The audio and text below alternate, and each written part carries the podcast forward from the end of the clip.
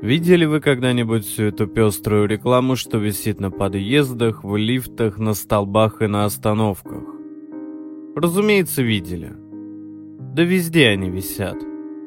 Всюду, где можно какую-то бумажку приклеить, там этих бумажек наклеен уже не один слой. Сверху новые, снизу оборванные и потускневшие. Привычный вид города, который этим спамом зарос, как старый бомж перхотью. Пару раз я замечал расклейщиков, которые со скучающим видом лепят что-то свежее, а старое срывают. Уверен, вам тоже этих работников наблюдать приходилось. Кто-то наверняка сам в школьные и студенческие годы этой темой занимался. Но, как оказалось, даже у такой незамысловатой профессии имеются свои секреты. Сам я этой ерундой никогда не занимался, но кое-что рассказать смогу. Взял я этим летом отпуск. Недельку наслаждался бездельем, а потом меня начала одолевать скука. Думаю, наберу старого друга Николая. Спрошу, как он там поживает. Набрал.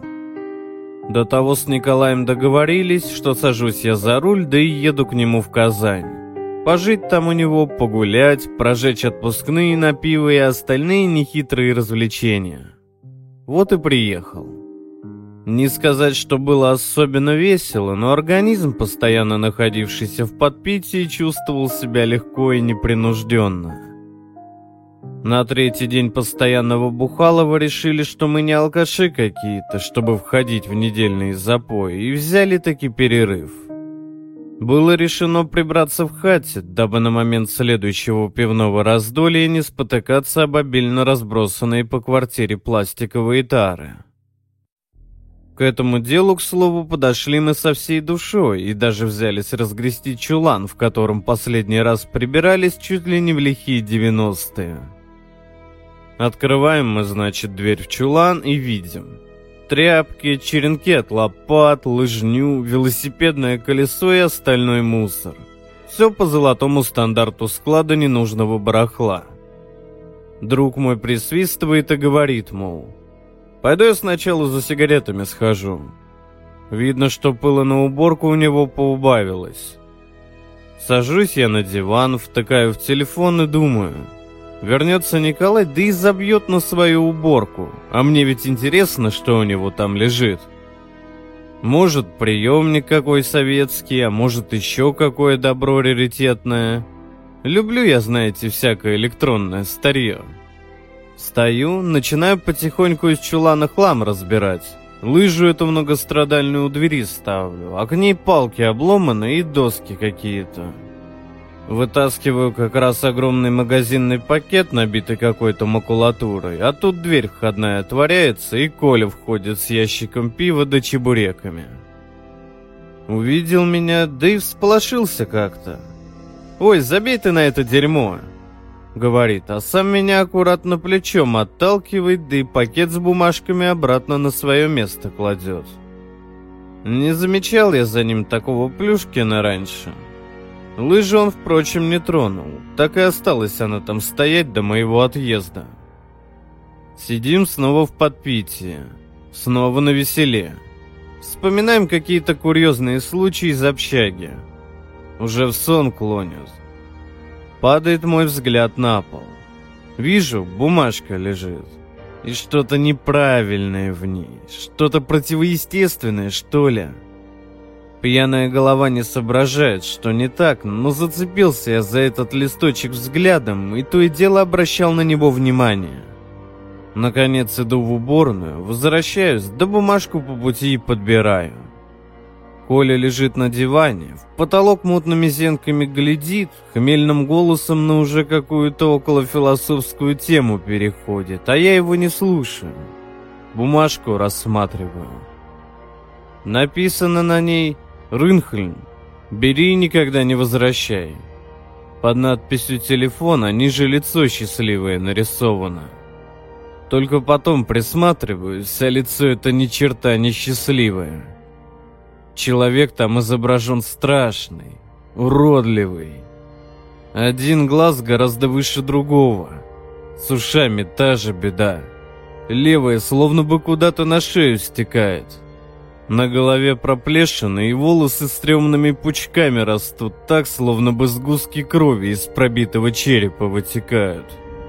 А улыбка его до того нехорошая, выделенная каким-то оранжевым цветом. Захотелось сразу эту рожу порвать на мелкие лоскутки, да и сжечь как можно скорее. Я начал было раздумывать, что хозяин квартиры скажет, если я сейчас на балкон выйду, да зажигалку эту мерзости подпалю. Смотрю на Коляна, а он бормотать перестал и тоже на бумажку уставился. Как будто даже протрезвел немного и спрашивает меня. «Ты где ее взял?» Я плечами пожимаю, мол, не знаю, тут валялась. А сам вспоминаю – она же вроде из пакета того макулатурного вывалилась, когда я его вытаскивал. Друг мой нехотя встает с дивана, берет у меня листовку и ищет по полочкам ключ от чулана. Вижу, кладет эту рожицу в мешок обратно.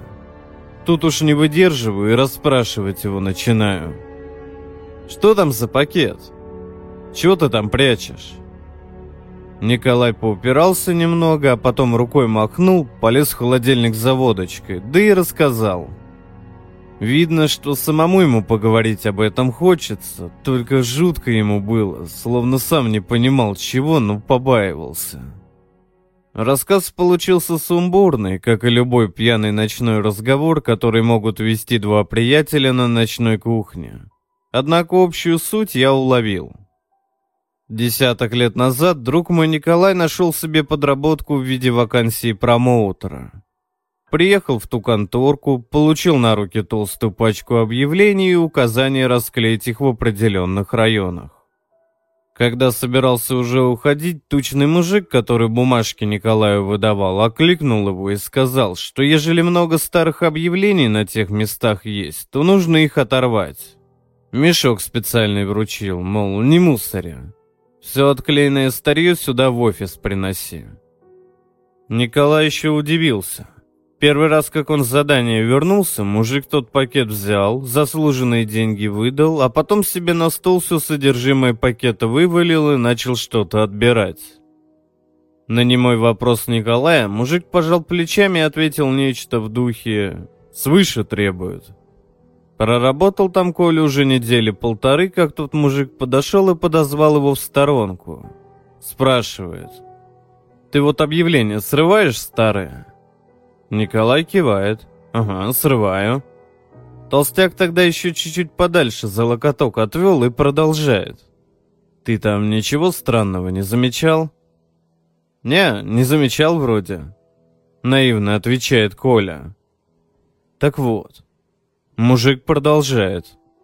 Если заметишь что-нибудь странное, ты эти объявления в общий мешок не клади. Куда-нибудь их себе в кармашек сложи и мне потом отдай. За каждое такое странное плачу тебе сверху сто рублей.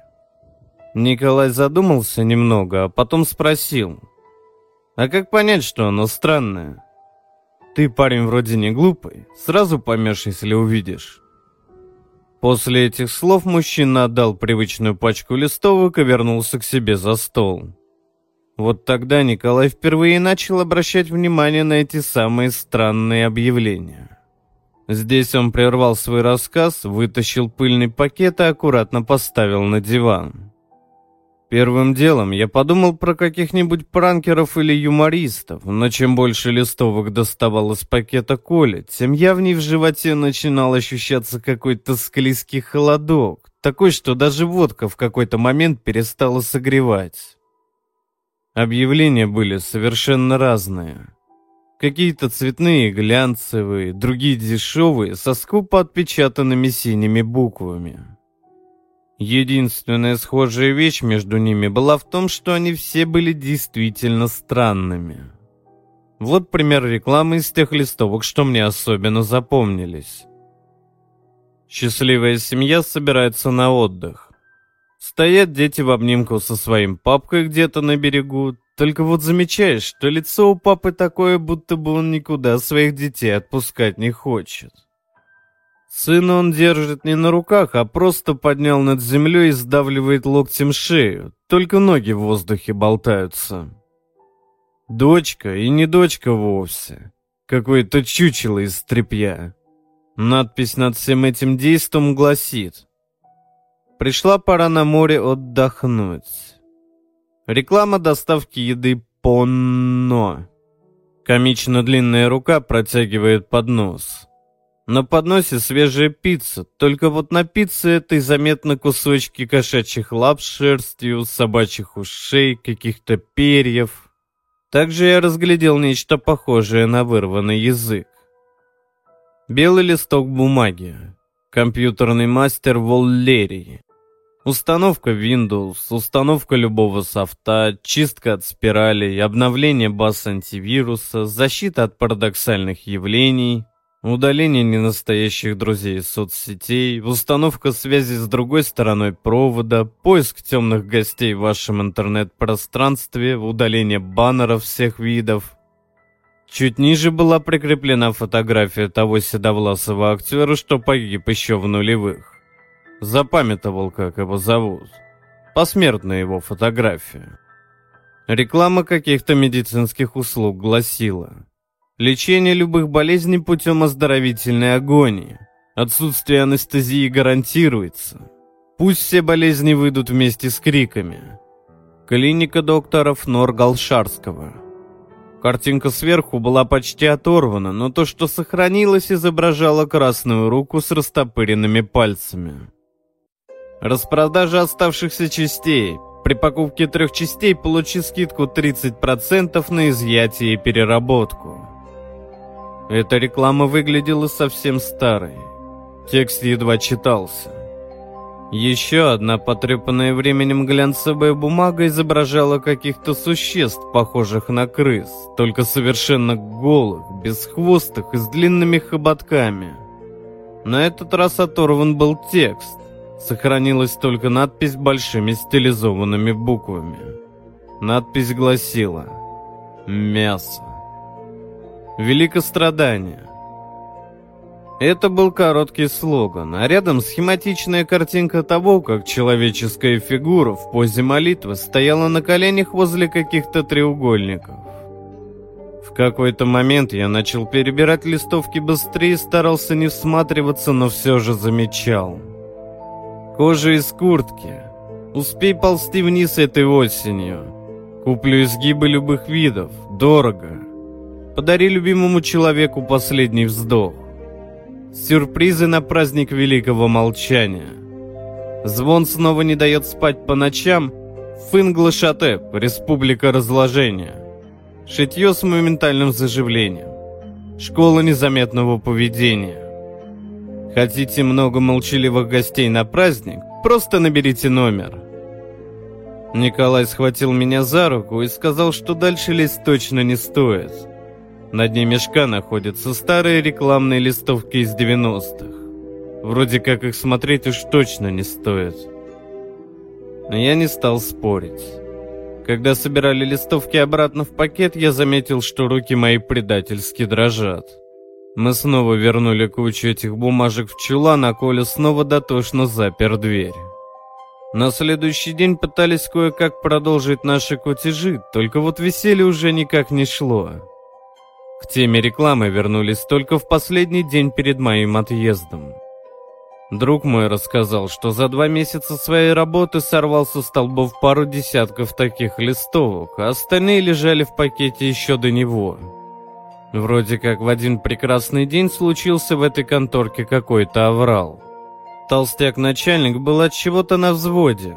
Выплатил деньги, даже не пересчитав, как обычно, а потом протянул Николаю тот самый пакет и пообещал накинуть сверху, если Николай этот самый мешок у себя подержит пару дней. На следующий день тот офис оказался пустым. На рабочий телефон никто не отвечал, а позже номер перешел в разряд несуществующих. Через месяц некто явно серьезный, хоть и в гражданском, явился к Николаю и вежливо поинтересовался насчет бывшего работодателя. Друг мой сказал тогда, мол, ничего не знает и контакта не поддерживает. Тип в гражданском поинтересовался, не видел ли Николай ничего странного в том офисе. Коля тогда свалял дурачка и сказал, ничего не видел. Получал объявления и расклеивал. Рассказывать больше нечего. Как-то жутко ему стало от взгляда этого внезапного визитера. Тип покивал головой, словно бы понимающе, развернулся и ушел. Николай тогда перенес с балкона тот самый пакет и не нашел ничего лучше, кроме как сунуть его в самый темный угол чулана, слегка заболив все это тряпками и прочим барахлом. Лично мне очень хочется убедить себя в том, что вся эта кипа бумаг просто перформанс от неизвестных художников. А может быть, чем черт не шутит, сам Коля все это заказал, чтобы наивных друзей разыгрывать. Хочется мне в это верить, только вот к расклеенному повсюду спаму стараюсь больше не присматриваться. Более того, я закатил скандал, чтобы в нашем лифте сняли эту чертову панель с рекламой. Все потому, что тем самым вечером в гостях у Николая я заметил, что у некоторых объявлений не хватало отрывных листочков. Это может значить только одно – на какие-то из этих предложений все же есть свои клиенты.